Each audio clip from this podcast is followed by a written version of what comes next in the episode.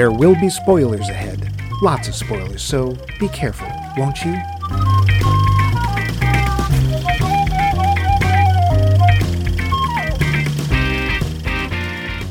I know it seems crazy, but trust me, this is going to cause a sensation.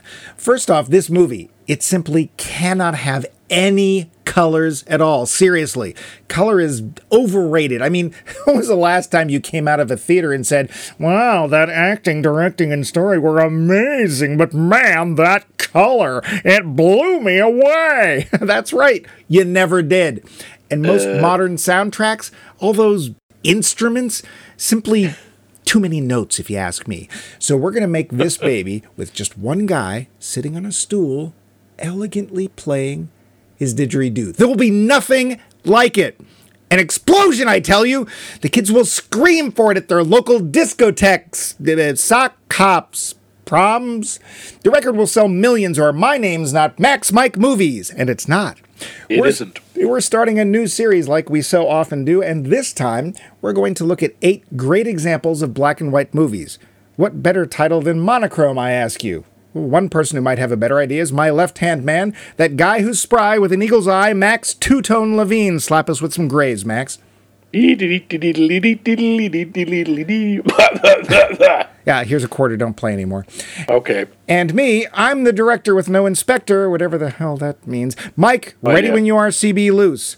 First up in this series is the 1949 classic, The Third Man. What? You, you, you've never heard of it? Well, you're about to, right after this message from our sponsors. Poll question. Uh, I just want to make sure it's okay that I haven't seen the first man or the second man, right? Yes. It is Okay, I'm not going to miss any of the plot in this one No. because I looked around, I, I could not find them. No, and you won't. But you can keep on looking if it'll it'll keep you busy and out of my. Okay. Shall we get to the poll question now that we're Oh, here? do let's. So glad you're here. Last week, we wanted to know which cinematic couple had the worst, most unbelievable chemistry you've ever seen. Seems like you smelled out some rats. First up is Tyler Stewart. Quote, Lewis and Lestat in Interview with a Vampire, end quote. I can't uh. disagree with that. Have you ever seen two straight guys more uncomfortable trying to pretend to be in love? Thanks, Tyler. Next, we have Dave Dave. who posted, quote, In my mind, there are certain actors who can't carry a male romantic role. Tom Cruise, for example. Can't think of any time he was in a couple that I found convincing. Same problem for Tom Cruise's twin, Thomas Gibson. They're not twins, but both are And pretty boy not actors. twins. not, he says, they're not twins, but both are pretty boy actors that share a birthday. Cruise has more range than Gibson, maybe, but not much. I Well, the love problem is they keep pairing they keep pairing Cruise with women. Now, there's no evidence of that. Sorry, right, right. Sorry, sorry. Allegedly. Meanwhile, back at Dave, love Yeah. Dharma and Greg, but no chemistry between them. He is a good straight man, and she carries the show. I suppose Oh. The same was true of Mork and Mindy. She was the one who needed to do deadpan well. I don't think they had chemistry, but it has been a long time. More No, recently, I don't think. wrong. No, uh, more recently, I don't think Charlie Hunman, uh, or Hunnam, I'm Oh, sorry, Hunnam. Charlie Hunnam, will do well in a role that requires chemistry with a female lead love interest. Good. The good thing about Shantaram, which I have not seen, is that in the story he doesn't have a convincing relationship with his love interest. So, I am hoping that he can carry that role because I loved the book. The answer is on the assumption that chemistry refers to something in the performance that convinces us that the male female relationship is a genuine romantic relationship. If you're talking about buddy films, bromances, or action films, then the answer would be different. End quote. Phew. Well, we uh, weren't talking about bromances, but that is a hell of an interesting topic. Thank you for the That big answer, is. Dave. That's- Yeah. Dave, Big Dave, and his Big Dave answer. Yep. Adam Mark offered, quote, Padme and Anakin. Granted, they had a horrible script and a past his prime director, but Christensen and Portman seem sometimes offended that they are in the same room as the other. when I saw these romantic scenes, I prayed the film roll would melt or something so that I could just go, end quote. Oh boy, that is a big one. Cripes. Uh, Cannot argue with that at all. would you like some sand? Oh, thank, thanks, Adam. I truly, madly, lovely, deeply love Dully. you thingy. Yeah. Val Coons barely snuck in with, quote, I thought about this and thought about this question. I know I've seen tons. I think just about any time there's a big age gap between the leading man and his romantic interest is bad. My example from last week, Bing Crosby and Rosemary Clooney in White Christmas, definitely fits.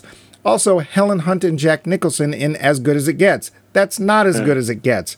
Also, pretty much any time an ordinary guy snags a model, end quote. Good answer, good answer. Clap, clap. Thanks, Val. Oh, I wasn't supposed to say clap, clap. Oh. Yeah. you don't don't re- remove glasses. Look concerned. No, point to Wally. That's another deeper. Lastly, we have Snowy Vince from Snowland, who comments on the website. Quote, the leads in Valerian and the City of a Thousand Planets had absolutely zero chemistry, and I even wondered if they were ever filmed yeah. in the same room because they seemed to have so little connection. Yeah. I actually kept hoping one would die, so A, the movie might end, or B, another character with better chemistry would be brought in, end quote. We could not agree more, Vince. Thanks. Yeah, yeah. What about you, Max? Uh, who do you think had absolutely no chemistry in a co- as a couple in films? Pretty much every allegedly romantic couple in Twilight.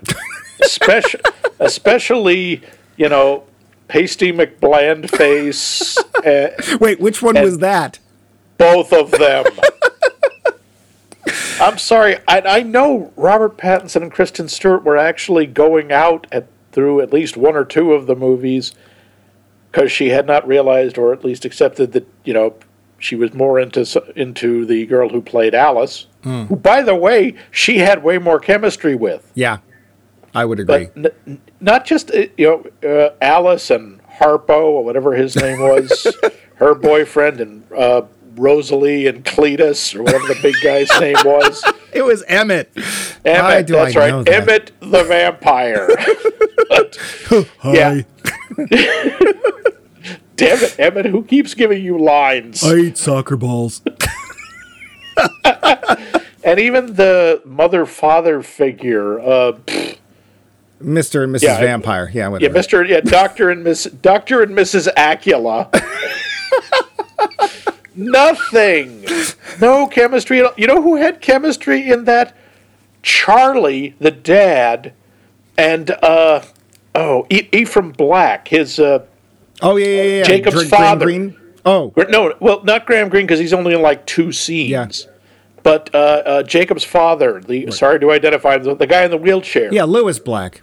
Uh, that was not Lewis Black. Wouldn't it have been funny if it was? that would have been pretty funny. Great, my son's a werewolf. it's funny you don't have enough problems. Yeah, that'd be that'd have been hilarious.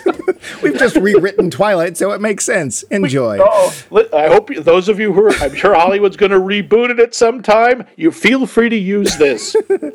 Lewis Black as as the father of Jacob Black. You wouldn't even have to change the name. Nope. And they look so much alike.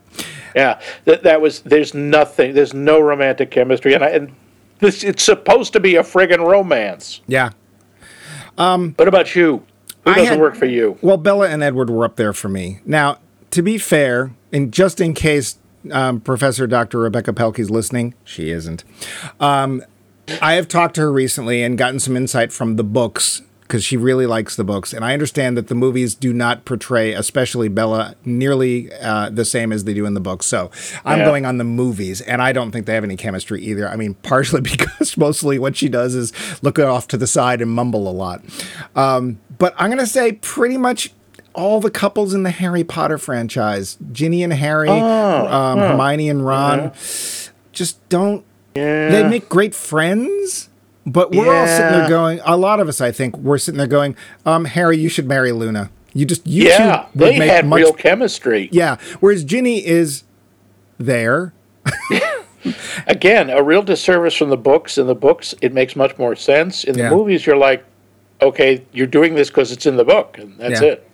And of course, Padme and Anakin. I mean, that the film really relies on, or the films rely on that relationship. And when they first meet, and your your thought is, boy, I bet when he gets older, he's going to ask her out. It's more like, I wonder how long she's babysitting him.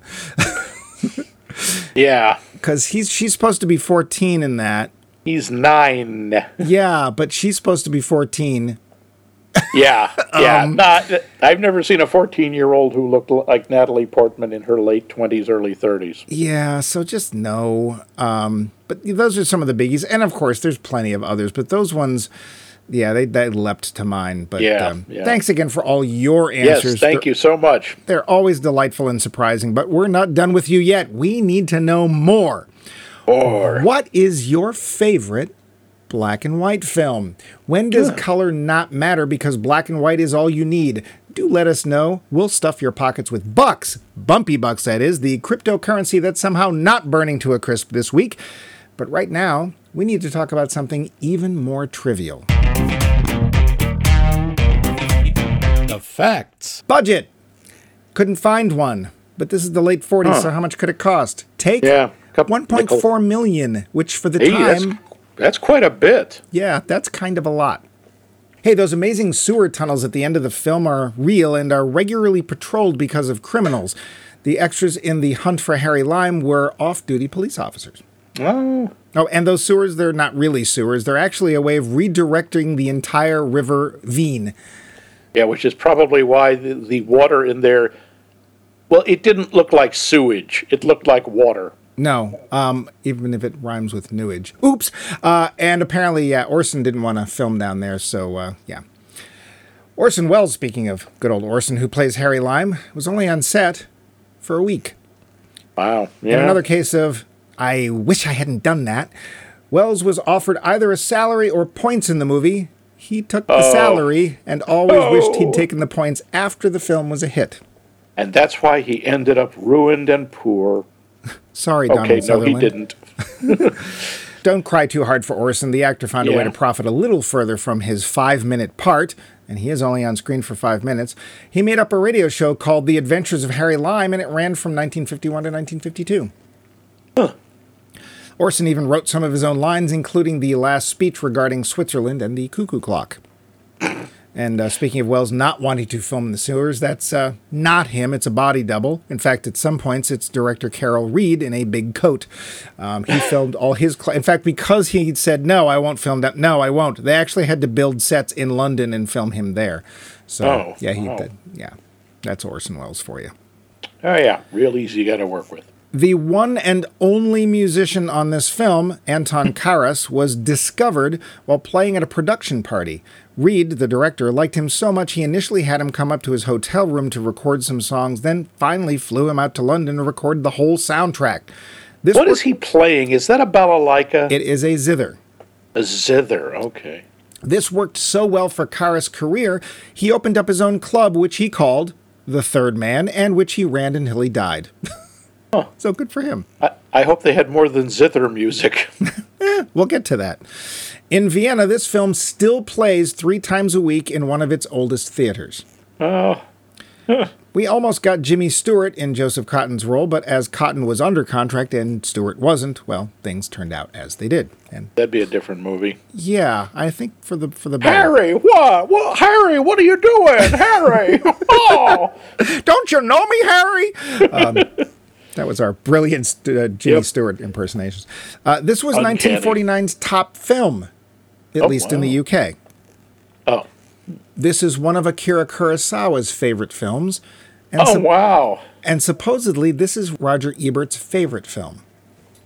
So, we have two Bond alums here, and both went into playing M. We have Bernard Lee and Robert Brown, who I believe played him during the. I'm trying to think. Was it the um, Remington Steele years, or was no? I think it was the uh, Pierce, Pierce the, um, Timothy Dalton years. But oh, okay. As a great, I don't remember him at all. I, I, Robert Brown. There's a name that just sticks with you, doesn't it? Uh, as a great start to our series, this film won an Oscar for Best Cinematography, and it's well deserved. It also won the BAFTA for Best British Film and the Palme d'Or for director Carol Reed. It wasn't nominated for Best Picture, but it would have been up against some pretty big uh, co- competition. Sunset Boulevard, Born Yesterday, and the winner All About Eve. So, yeah, they didn't have a uh, best Oscar for foreign film that in that way. So I think that's because it was a British film. That's why it didn't qualify for that, I guess. But oh, really? Yeah. Do you know any uh, other trivia about the Third Man? Uh, the voiceover, the narrator at the beginning, who's telling the story, that's Carol Reed. Yeah, the director. We don't know who and, he is, though. like he doesn't have a character. He's not Holly Nope. Martin, so uh, Nope, it's just but it's so odd because it's done like some guy in a bar. As it's not like you know the plane to Lisbon. And wait, and wait, Wait. and wait. Apparently, for the American release, which was a year later, the overdub for that beginning part was done by Joseph Cotten, which might have made more sense. yeah, I think it might have. But Uh, the one other thing I want to say, uh, Orson, that little speech of Harry's about how during you know the Medici era you had you know murder, the and- Borgias, yeah. The Borgias and poisonings and all that, but you also had Leonardo da Vinci and the Renaissance. And Yeah. Switzerland's had 500 years of peace, and what did that get us? The cuckoo clock. Switzerland has not had 500 years of peace. That's absolute nonsense. Switzerland has been in a near constant state of war for 500 years. That's why no one's ever invaded them. I thought because they were they neutral are in old- everything. Huh? I thought they were They neutral. are neutral because every, every man, woman, and for all I know, child is a member of the armed forces. It's like Israel. Oh. Everybody keeps guns in their houses. They're required to by law. The whole place is an armed camp. Hmm. It's a reason the Vatican uses them to protect the Pope. Well, They are always ready for war, all the time. and because of the cuckoo clock, they're always on time. Exactly. the, pr- and the thing is, they they used to be much more fearsome because they had those clever little knives with like they'd go at you with a corkscrew or a fish scaler. Let's, you uh, never knew what. Let's get to the plot, shall we? right, right. Plot. It's war torn Vienna. Holly Martins, played by Joseph Cotten, is a two bit writer of pulp westerns, and he's down on his luck. Good thing his best childhood pal, Harry Lime, played briefly by Orson Welles, has sent him a plane ticket to Vienna with a note that says, Come on up, the weather's fine, and maybe a job. When he arrives, he's just in time for Harry's funeral. At the gravesite, he is met by the local British officer who informs him that Harry's death by auto accident was the best thing that could have happened, and wouldn't you like to have a nice ticket back to the States? Martins is kind of crushed, and so is Harry's now ex girlfriend, Anna Schmidt, played by Valli. No, no, not Frankie Valli, just Valli. Something smells fishy, though, and after a little digging, Holly finds out things the cops can't, such as the fact that there weren't two men walking with Harry at the time of the accident, but three. Two they know, but who is the third? Following a gut instinct, Holly sticks around, trying to find out the truth behind Harry's apparent murder. Along the way, he falls for Anna, who herself is still pining for Harry. Things just get muddier and muddier when suddenly someone steps out of the darkness, much to the surprise of everyone involved. It's intrigue and noir, all set against the amazing backdrop of post World War II Vienna. Will Holly solve the murder? Will he be glad he did? And what will Anna think of all this? By all means, stay glued to your seats because we put glue there. The film. So, Max, did you see this when it came out? Why, yes, I did. I rode my velocipede over to the Nickelodeon to see the latest kinetoscope. did you go after your ether frolic? I, went- I had come from an ether frolic and had enjoyed a phosphate. Went to the flickers, I did you? I did not see this when it came out. Yeah, 1949 was uh, a little before Max's time. oh, I'm, I'm going to get hurt so bad.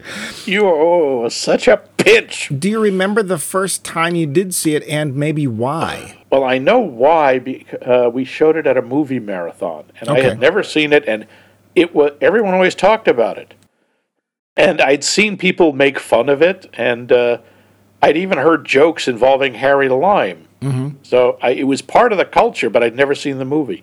So I saw it originally on VHS. Well, and I think that it was a film that was really big in its day and then just kind of fell off the radar.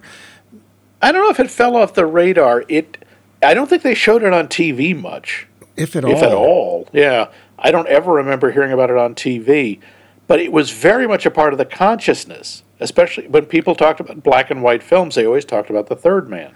But it's interesting. I think besides you and me, if we ask other friends if they've seen it, in general, my the answer I get is no. Or, or what film? What the what is the third man? It's not like Casablanca or Maltese Falcon, where you know, oh sure, it was in the 40s in black and white, but everybody remembers it, and that may have partially to do with the the quote unquote stars in the film.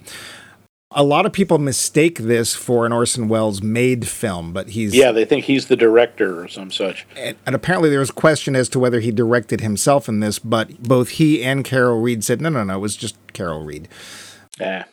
It was produced by David O. Selznick, and apparently there was a lot of clash between the producer and director, mostly with the director getting his way. Interestingly, uh, we're, I'm sort of jumping ahead, but there's a the film ends with a very amazing shot, which apparently David O. Selznick convinced Carol Reed was a bad idea and he should never have done it. And Carol eventually agreed with him, which is a shame, but we'll get to that. Oh, yeah. We've got. Well, oh, go ahead. I'm sorry. Also, this was written, or at least one of the screenwriters was Graham Greene. I forgot that. Mm-hmm. Graham Greene, Nobel Prize winner, Pulitzer Prize winner, wrote a bunch of major both novels and uh, screenplays. Also, a spy, by the way. He worked for MI6 during World War II. Oh, I did not know that. Yeah. I did not know that. Huh. He was recruited by his sister, who also worked for MI6. And later he would appear in the Twilight movies. Wrong, Graham Greene. Oh, let's get back to Lewis Black, shall we? Yeah. Yeah, I so I saw this because this was actually my dad's favorite film. And his father had taken him to see it when it came out. And it was probably the only thing that my father and I ever bonded over. And I remember him taking me to it to I'm sure I don't I don't can't remember how long it's been gone. There used to be a theater right in Lexington Center and it was a repertoire Oh, yeah. Um, theater and I remember him taking me to go see the film and I must have been I don't know 10 so the film it was one of those things where it sat in the back of my head and just sort of germinated over years until I was old enough to actually understand it and care for it. So but again like you said I don't think it's been on TV like or it it was not in the regular rotation. It was not something that popped up much. So uh, we like to usually like to start off with the actors here. Uh, not huge names. Joseph Cotten was, I would say, well enough known, but I don't think he's considered a big A-lister. Not then. He became much better known. He he was in a ton of stuff. Yeah. Oh, But I, no, back then, no. He was. I think it was fairly early-ish in his career. Uh, Valli, nobody. Who was she? she's European. Yeah, I don't, I don't know her either. After that, let's see, we have Orson Wilfred Welles Wil- Hyde White.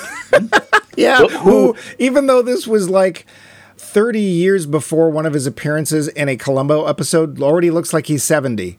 Yeah, I, I checked. He was, I think, forty-three in this movie. But I don't think this guy ever looked young. No. I think he was born looking like he was sixty. Yeah, and his part is is minor but enjoyable Yeah. and, and fun. Um, it yeah, it adds a little levity. The film does not have a lot of humor in it.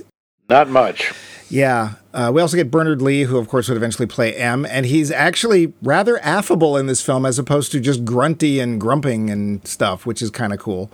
I will say that the acting, and, and then there's Orson Welles, and Orson Welles, and uh, we shouldn't say that this is a uh, Matthew McConaughey thing. This is really an Orson Welles thing because Orson Welles really, this is the first actor I remember doing this.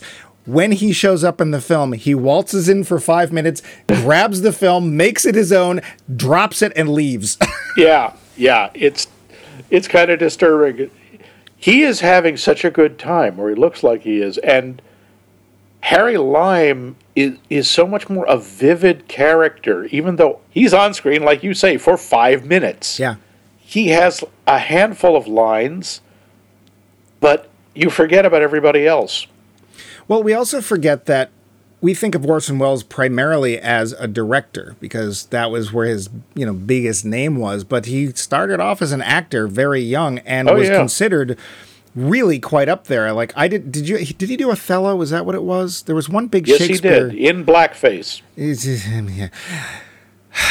Did you? Did you ever see it? I did not. I've heard it's. I've heard it's amazing. Yeah. And we may see him again in this series. Just saying. Yeah, possible. it's possible, but and in when he was and when he did uh, Citizen Kane, probably most people consider it his best film. He certainly does a great job acting in that. But Harry Lime, There's a scene they're on this gigantic Ferris wheel, which until I think the Millennium Wheel went up was the world's largest Ferris wheel, and it's still Oh. there. Oh, Yeah.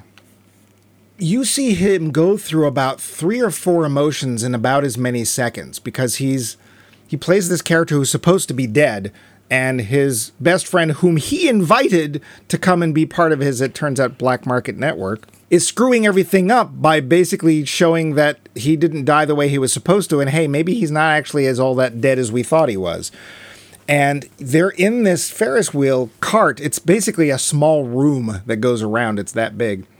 And it's obviously occurring to them. They've known each other since they were kids, since they were teenagers. And it's very much occurring to Harry that it would probably be a lot easier for everyone involved on his side of the fence to just shove Joseph Cotten out the door. yeah, and Joseph Cotten realizes he's thinking it. Be, he never doesn't say anything. He does, uh, Welles does it all with his body language and his expressions. But Cotten walks over to the window, sticks his arm through, and like latches on. It's like I, you, I know what you're thinking, and I'm not going to make it easy for you.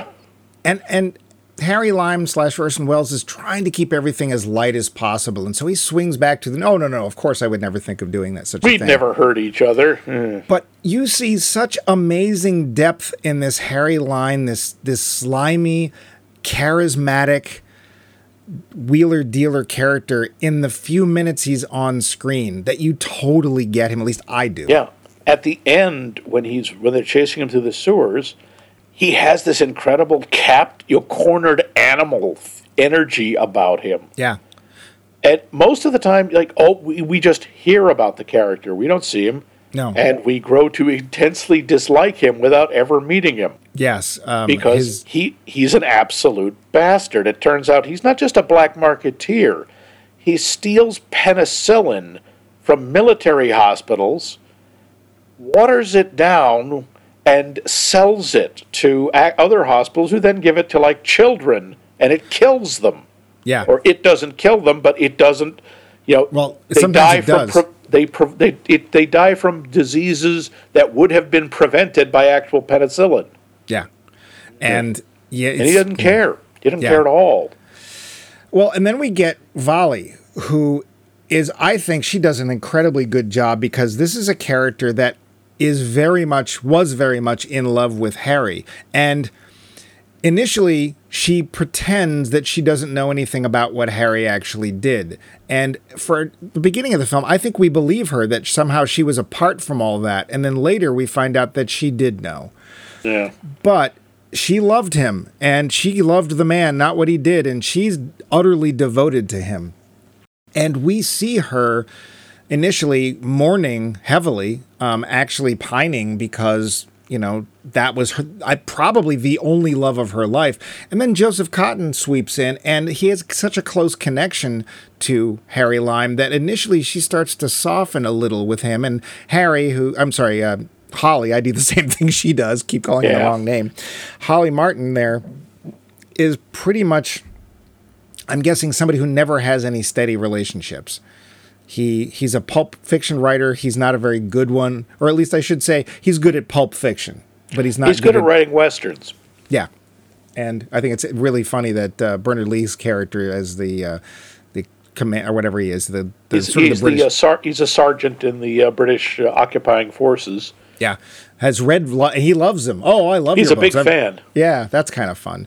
But the relationship between Anna and Holly Martins is really interesting. It's kind of a dance because as one of them moves forward, the other one moves back, and they get there is progress made, and then things happen where well, we'll get to the ending a little later. But I want to say I've never seen Valli before. I've never seen her since, and I think she does a great job. And Uh, Alida Valli. Ali- right. For some reason, she just went by Valli in this film. But I want to say, in, in relation to your very astute question of last week, the chemistry between them is really interesting. Do we believe they're in love? At some points, I think we believe that there is There's a potential poten- for it. Yeah. they've never. But- yeah. But it's important that there isn't the actual thing because that's where their relationship is the most captivating. It's very not Hollywood. You know, in, a Holly, in a Hollywood movie, they would, of course, be in love. Yep. And this, it's just like maybe, mm, yeah, sort of obviously both very guarded, very careful, and it doesn't quite happen. Yeah. Yeah. What did you think of Joseph Cotten in this? I think he was a great choice because he gives you the impression of somebody who's just kind of barely making it. Like he the clothes he's wearing right now are the nicest clothes he owns. We don't really see him change. He has a little overnight bag. My guess is there's probably not many more past that. Like he's somebody who gets his money and spends it. There's no savings, there's no apartment. Yep. I got to write Drink- another book because otherwise I don't eat, literally. Yeah, because I've I've drunk up all the money I made from the last one. Well, and the thing is, is that he is apparently meant to be an alcoholic, but they don't really emphasize that as much as it was originally written. Well, but, given how much everyone in this movie drinks, he, it's hard to tell. well, to be fair, half the time it's Calloway buying him drinks, Yeah. so I can't really uh, blame him for Yeah. that. So I think Joseph Cotten. I don't think you would want a big personality like a Bogart or a Jimmy Stewart or somebody like that. You want somebody that feels Cheap. Yeah, or thin, and I don't mean by like their their uh, physique, but I mean like a little threadbare. And I think Yeah. Joseph Cotten does that really well. He goes from a little bit haunted to smitten to drunk, back Yeah. to drunk again, and then. but I You think notice- the act the acting in this is really it's top notch, and it's not big names. It, it gets me also, and he does this very well. And I don't know how much of this was him and just, or it was the time. He is the character Holly Martin is such an ugly American Yeah, because he shows up in this country. He doesn't even try to speak the language. He's really annoyed that nobody, that how few people speak English. He just bulls his way around, expecting people to do what he tell he, what he says they should do. He figures I'm going to run my own investigation because I'm a Western novel writer and I know more than these these silly police officers, and just doesn't understand why everyone just doesn't do, do what he says. Yeah, uh, giddy up. There's also one other character I really want to bring out, and that is Vienna. Oh yeah, It the look- city here is a character. It totally is. And this, when it first starts, the film is sort of take during daylight, and then daylight pretty much goes away. And the daylight scenes in the beginning are fairly shades of gray. But then once we get to the night scenes, the photography in this is fantastic. so much work with shadows. I Yeah. mean, there so many just things with people walking down the street and you don't see them, but you see this huge shadow they cast on the building in front of them. Yeah. Or people hiding in the shadows. Yeah. Well, there's one point where they're laying in wait for Harry Lime, and you see this shadow off in the in the distance reflected against a wall, and it's like, oh, here he comes, here he comes. And he gets a little closer, a little closer, and it's an old man selling balloons. It's hilarious, and he just comes in and he's. He sees the cops hiding in the shadows, and he walks over, balloon, balloon, and it's like, and he won't go away until they buy a balloon. yeah, it's ten o'clock at night. What are you doing? Apparently, I- he was a well-known regular in Vienna. Like a lot, there was a Oh. lot of uh, local people that they hired for this. Like I'm sure the quilt lady, uh, the um, Oh yeah, the landlord, landlady, landlady for Anna. Who is huddled under this quilt over her head, and she's just constantly screaming about, "Oh, these cops coming in, and uh, this is terrible. You're going into a woman's bedroom. You can't do that." Uh, and my high school German was very useful at this point. But um, the also the way it's photographed, everything's off kilter. It's almost never level. And it's be- I, part of the reason I liked this is the city's not level. It's been bombed. They're literally filming in. It's like three or four years after World War II. There are piles of rubble in the Oh, yeah. film. they were like missing. that for years. I remember my mother telling me about going to Vienna in the 50s.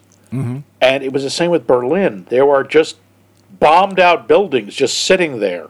yeah. Buildings, big holes in the ground that used to be buildings. They, they just hadn't had the money or the, uh, or the resources or the time to clear it out. And yeah, Vienna, it looks like it's, it's literally, it's been through a war, which it has.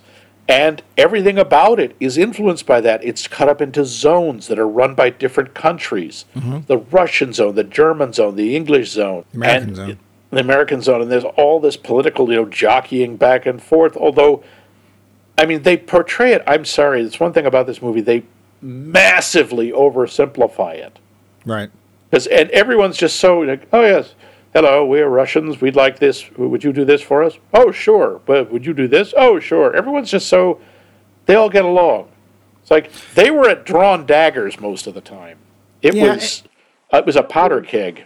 I don't really mind that. The reason being is that that would have really That would have distracted been the plot. the plot. That would have been a whole other story.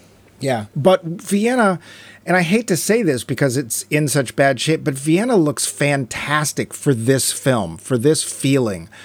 Just the, and I and apparently he got some crap for this too, but the fact that he filmed often off kilter. Usually, as things get a little crazier, it's more off kilter, but I think it really adds to it. There's some great shots of just close up of, of local people's faces that are heavily shadowed. It's just, it's so striking and I've always liked the way Vienna looks. And of course, eventually we go down to this giant aqueduct, which literally looks like a Roman ruin in that it would, is it's huge. And I didn't know. I thought we all thought it was just a sewer, and it's like no, we diverted the river around under the city because it was in the way. so it's sort of like their big dig, really.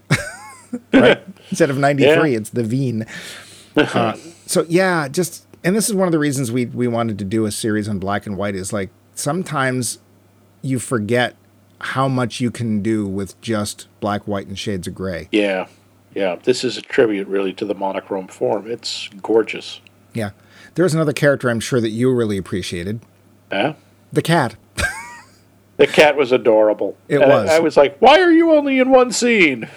Well, and it's great because we see Valli, there's a cat, and uh, Joseph Cotten's character, Holly uh, Martins, is visiting her at her apartment. And the cat's sitting on the bed and it's just doing cat things. And Holly goes over to try and make friends with it. And the cat's like, Yeah, I'm done. And it jumps up on the window, goes out the window. And there's this really great shot where we follow the cat. We go through the plants and look down into the street.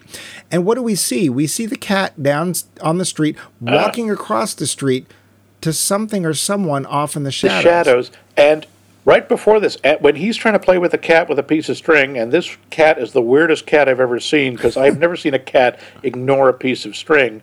Ours but it too. does. And it and she says, "Oh, it he it only likes Harry." Yeah.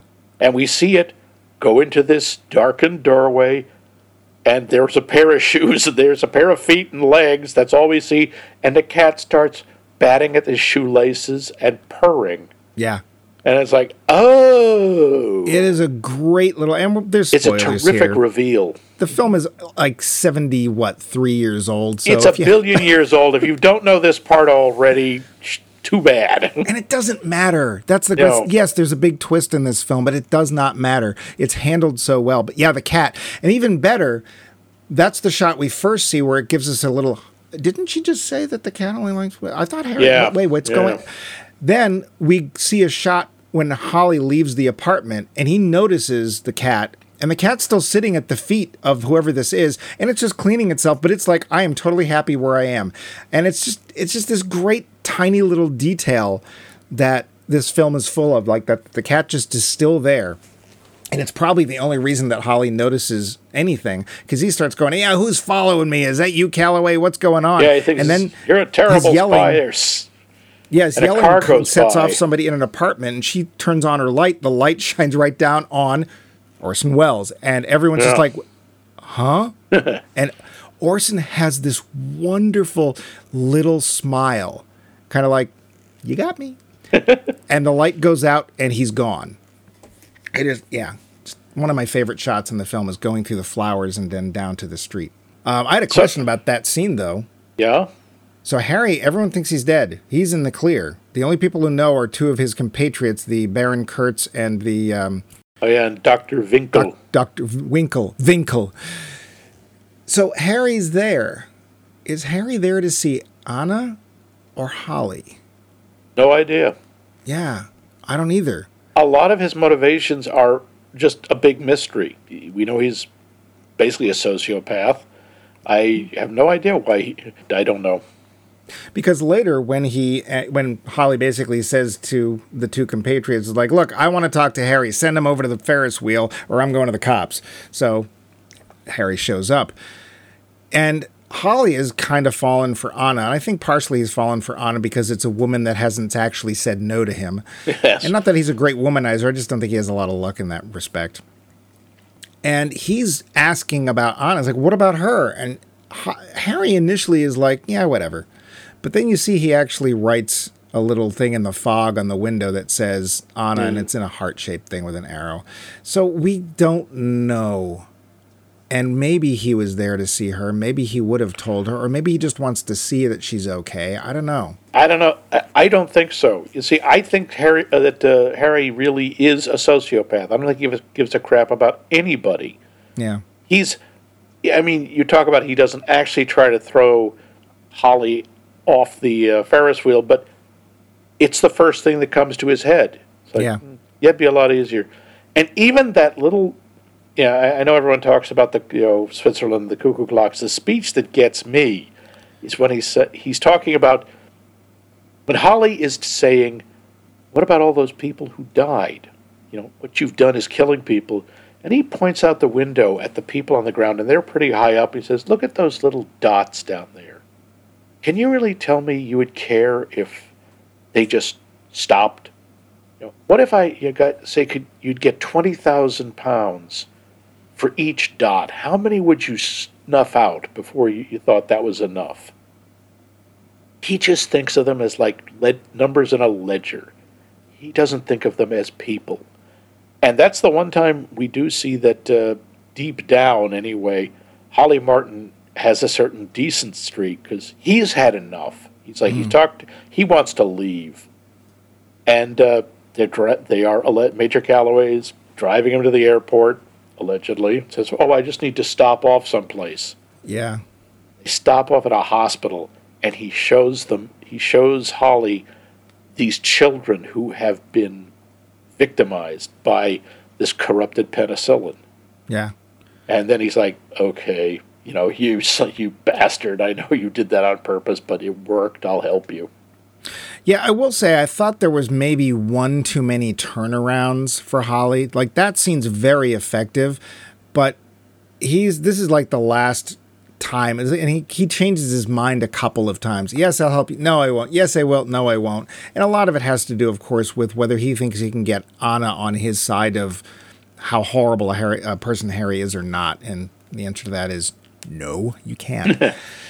So I, that's the only thing I have that I would have fixed. Like the scene where she's going on the train, because basically Holly said, Look, I'll help you, uh, Major Calloway, catch Harry Lime, but you have to help Anna out, who's basically, oh, it turns out she's Czechoslovakian living in the German zone, which she shouldn't be. She should be in the Russian zone where she doesn't want to be, and she has fake papers that Harry got her. Look, if you help her out so that she can stay free, send her off somewhere else, I'll help out. And Anna figures it out what's going on, and she'll have no part of it. She's like, I will not be the price for you selling Harry out. And she walks Yeah. out. I wish that that scene had been the final turnaround and that that's when Harry comes in because there's another one that's where we go to the hospital. So if they could put the hospital scene as the convincer before that, I would have felt Yeah. things were just a little tighter. But that's like a minor thing. That's yeah, about it i could see that one of the reasons I think the film might not be as popular if modern audiences is while I think it's very well paced and I'm interested in the whole film, it is kind of slow and there are some subtleties in this film that if you miss them, they might make it less obvious what's going on. What do you think? yeah this it isn't a traditional american film i mean it isn't an american film No. parts of it do do seem to drag, but mostly I feel it's heightening the tension. The big thing I still think is that final shot, because I could really see why people think it goes on too long, but I think it works. So let's talk about this final shot because this is a very important shot and this Well, is a eh, shot eh, you will not see in Hollywood. Yeah, hang on. Let's. Uh, th- there's one sequence I want to talk about before that. Oh, okay. Because it leads to it. You know, the big action climax, which Hmm. surprisingly there is in this movie, because this movie doesn't seem like it's an action film. No. until right before the end, Harry is, you know, he's been set up. He's been brought out in the open because uh, uh, Holly said he wanted to meet him. Anna warns him. He bolts, runs into the sewers, and there's a big chase. And that whole sequence is really well done, and it's so tense. And there are, it's so in some ways confusing because on part of you is like, you're seeing a lot of it from Harry's perspective. It's like you kind of want him to get away, maybe, just because, again, we're seeing it from his side.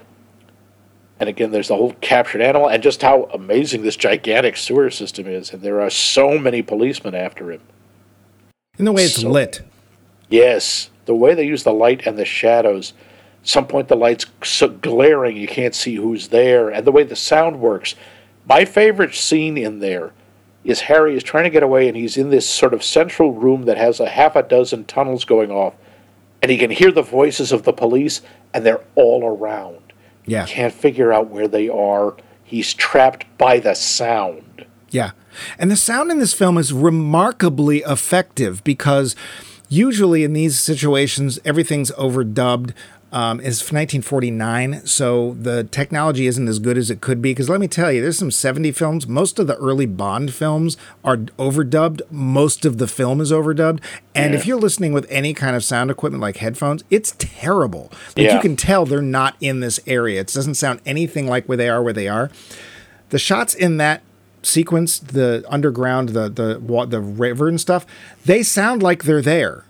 And I don't know if they actually recorded down there or not, but the sound is great, and it shouldn't be. Yeah. There's one shot at the beginning of that sequence that took me out of it a little.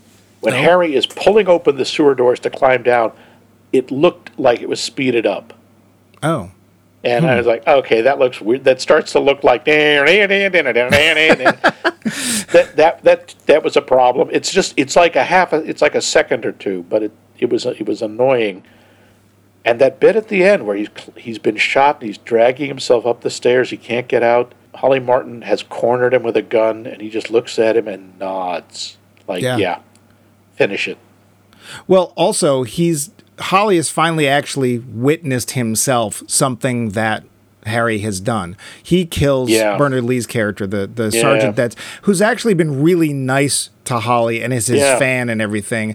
And he's watched Harry shoot the guy and kill him. And he takes the sergeant's gun and, and goes off and kills Harry. That little nod though, again, very, very subtle but amazingly Yeah. effective. Very. And right up to the end, there's just something about Harry Lime that's charismatic.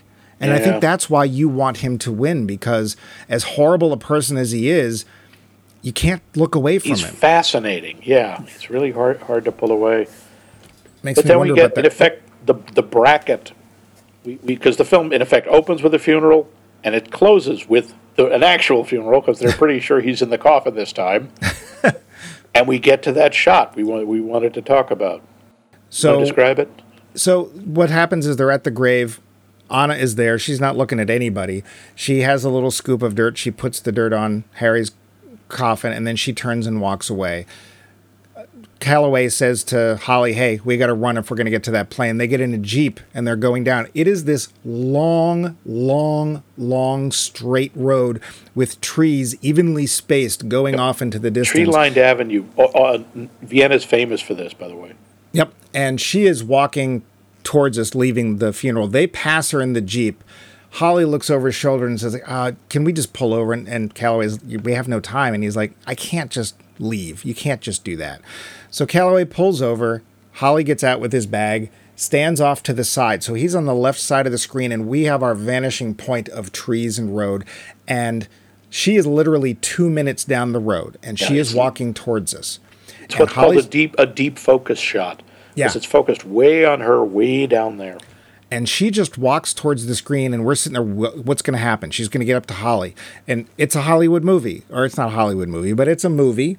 So something there's going to be a reconciliation there's going to be something. And she walks towards the camera she walks towards us with holly on her side and she keeps walking Doesn't She even walks. look at him. Nope. Doesn't even look. Just walks right past him. and there's leaves gently falling during the scene, which, as it turned out, were actually being dropped by people on cranes because it was ah. winter. but and Holly has lit himself a cigarette, and the last thing before it blacks out is he shakes the match and just throws it dejectedly onto the ground because he's lost everything because he's sold out. But I think you and I probably agree with what he did. I don't think he sold out. He did Sure the he did. he sold thing. out his friend. Yeah, he he turned in a murderer. But this is her perspective. Yeah. he she he sold out her lover And and she even one point says, "I wish Harry was dead. That way he wouldn't have to go through this." When she finds out that Harry, that, and of course when she sees Harry as showing up in the cafe, she says, "Get out of here." Yeah, she made her first instinct. There's a line she has when she's really mad at Holly. You know, the, the second to last time she sees him, or third to last time at the uh, train station. Mm-hmm. He says, "Look at your face. They have a name for that kind of face." What do you think that meant? I don't sure. I thought it, it was Judas' face, the face of the traitor, oh.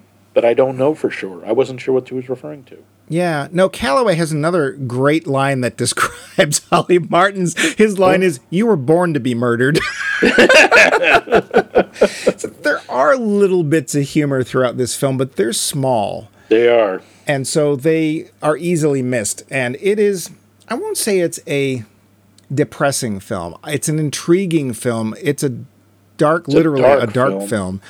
But it's it doesn't make me sad. I think it's a really good story. Of course, I'm getting to the end, but it, the fact that it's also just as not expected and not Hollywood as it is, especially for 1949, is kind of what makes it a standout, I think. But um, I do have a talking point for this series. Uh, I just got one other scene I want to talk about. Uh, oh, no, yeah, get to your scene now. We'll do the talking point when you're done.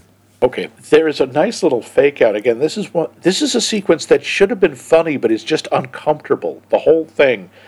At one point, he's leaving this hotel. He says, "Is there a car I can use?" He says, "Oh yes, there's one right out there." And he gets in, and this large, kind of brutish-looking cab driver is in there with him, and he just takes off before he can say anything and you're he's like pounding on the glass going hey hey what are you doing? Are you taking me? Are, did someone hire to, you to kill me? The guy doesn't answer and you're like oh man he's being kidnapped. Oh what's happening? No he's being dropped off at the at this thing he agreed to speak at this like council for the arts who wanted him to come and give a lecture about books. And it's like oh that should have been funny but it's not. It's just weird and even and the whole thing he's so unprepared and people are asking him these ridiculous like do you believe in this stream of consciousness? The the what? Which first of all what that's not a question. It's like do i believe it exists? Sure you mean do i believe in it as a writing style or you know who are your influence and he's obviously we don't thankfully we don't see his whole presentation but it's obvious he completely tanks it. Yeah everyone's leaving so, yeah. and then and, and, and poor Wilfrid Hyde White can't end the meeting quickly enough. And being British, he has to do it officially. It's like, ah, well, if there are no other questions, I think we can call this meeting over. And if like everyone's left, yeah, and he's just yeah. like holding his head in his hands. And again, in another movie that might be funny, in this it just heightens the tension because he's so uncomfortable and he so doesn't want to be there. Yeah, he's just and it's totally remar- focused on the yeah, one thing. It's a very, I think, very effective scene in a very surprising way. I'll also say that plot wise, this feels, although it's not a Western, it feels a lot like something he might write about. Like this, it's a very noir, pulpy kind of plot. And yeah. I, I, think that actually really plays well with the character of Holly Martins. Um, but I do have that talking point yeah. if you're What's the talking point? Um, for the series, would this movie have been better or worse in color? I think it would have been worse. I don't really yeah. think there's a question. This thing, this is a a paean to uh, black and white photo- uh, cinematography. The way it uses light and shadow would have been completely undercut if they'd also used color. I didn't need to know what color the balloons were the balloon man had. In fact, the fact that they all looked gray really worked. It's this gr- black, white, and gray world that we're seeing. I, I absolutely should this this works as black and white. It would not work as color. And you know those balloons? I still see them in cheap, like chalky colors of yellow and red. Uh, you know that sort of knockoff okay. color. Yep. I, even though they're black and white, I can just see it's like yeah, they look terrible. Okay. But why are you selling balloons at ten o'clock? I yeah. agree. I think that, and this I think is where limitations, because of course they could have shot this in color, but it was just too expensive at the time. You really saved that for tentpole movies in the 40s. Yeah. It was still pretty much black and white. And this is back when you took that limitation, you really made it work for you. So the whole feeling of the and they actually was they were trying to do a remake sometime in the 90s i think it was and thankfully that went away i think that if you're going to use color you should be using it in a certain way so i think lord of the rings for example started using computers to both desaturate and saturate colors for specific reasons and that worked really well when they did that but here the whole film's about black and white, right? Like Yeah. you have to decide is Harry black? There's no shade of gray with Harry, really. He may want you to think there is, but in the end there really isn't. It's the dark side of things or the light side of things, and you got to pick. And that's what this film looks like, and that's what it's all about. Yeah. But what this show's about is us deciding whether we liked it or not. Should we get to that part, Max? Oh, let's. This will be such a shock. The finish. So, Max, Yeah. you said you think you, th- you showed it in a movie marathon at some point, maybe like the 90s at some point? Or... I. Yeah. Sure. So that's the first time you saw it. Do you remember Yes. what you thought the first time you saw it? Yeah, I thought it was amazing. I thought it was really good. I and now, I I think it's ev- I like it even better. I, I think it's just improved with age. Yeah. I, I yeah, I think it's terrific. What about you? When did you first you first saw it with your father? Yeah, in the 70s. I'm going to guess probably around 75. So Have you it seen was- it since? Oh yeah, I own it on Okay. Blu-ray. I've watched it many times. I, I can't Ah. remember how many times I've seen this film. Every once in a while, I'm just in the mood for this kind of film. And the sad thing is, is that there's very few films that fit this feeling. Although it's a very different film, I actually think it's not entirely unlike Casablanca. We're in the same time period, more or less. We're dealing with things like the the black market. We're dealing with desperate people trying to get out of a place they're stuck in. A lot of people with German accents. Well, yeah, very different film, but they're still, to me, there's still a connectivity between them. And I honestly think it's at least as good a movie, but it's just so different. We don't think of it the same way. But it's not as well known. Again, I, it's not a film we tend to talk about. I think people in the know put it into their pop culture. Like you, I'm sure there's an episode somewhere of The Simpsons that deals with the third man or the zither, right? We didn't even talk about this. Or what do you think? Yep. What did you think of the zither music? Honestly, I found it annoying. That was Really? the one thing I didn't like about it. It was very intrusive, and maybe it was the way it was mixed, but it often was incredibly loud. And like zither music over a funeral is just weird. Sometimes I think it worked, but overall it was just a little baffling. So we're going to disagree about that. Um, Yeah. I really like it because not only is it incredibly memorable, especially the theme to the film, which was a huge hit, but it had that sort of cheapness that you would expect of the time and the place. It has a sort of Eastern European feel. And it feels like, well, we don't have resources here in war torn Vienna, we have this. And so for me, that's why it works. And I, it's actually not present in a lot of places. There's a couple of times where it is kind of like the Donna moment, but it's done with twang twang because that's you know that's all you got. But in general, I really liked it. So Fair enough. So yeah, big recommendation. It is not a Yeah. quick film. No. You can't just sit down and and you know look at the explosions because It's uh, not that long. I mean, it's like an hour and 45 minutes or so, but yeah. Yeah, this yeah, this one is you got to sit down and focus. This Yeah. isn't something you play in the background. But I think that if you give it that chance, this could easily end up being one of your favorite films as well. It's got so much going for it, really. a lot. It's remarkable. So, but what we also have going for us is our poll question. We Would you do. remind us? I will. And even better, we have your answers coming next week to the question of what is your favorite black and white film? When does color just not matter because black and white is all you need? Do let us know, and please let us know in one of the following ways. Currently, we are still on Twitter, although I think that's going to come to an end because that that man, I can't deal with that man. So we are currently on Facebook and the other thing as Max Mike Movies. We have our own website, maxmikemovies.com, where you can find all of our previous episodes and places to comment on them. Tell us if you think we're right, we're wrong, answer our poll question, or heck, give us ideas for things you'd like us to cover or series even, because we've done that before. We have. And lastly, you can email us directly at us at maxmikemovies.com. And for a limited time, forever, you can get extra bumpy bucks by emailing us directly because we love to get email. Yes. But we're just in the beginning of this journey, Max. We're We going to see some black and white films. What black and white film are we going to see next week? Like I, I already told you. No, you didn't. Jeez, I did. Are you okay? I I'm- told you I'm- like three, four times during this show.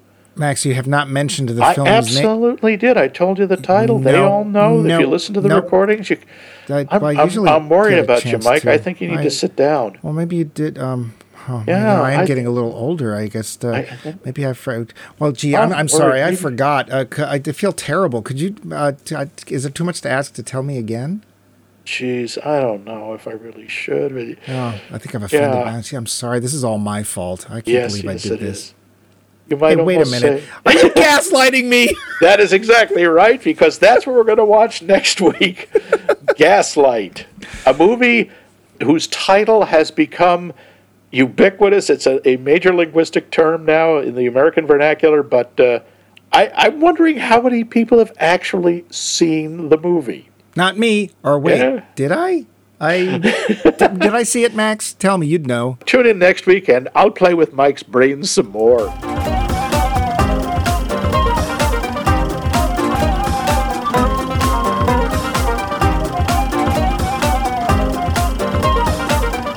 This has been a co production of The Voice of Max and The Movie Wrench.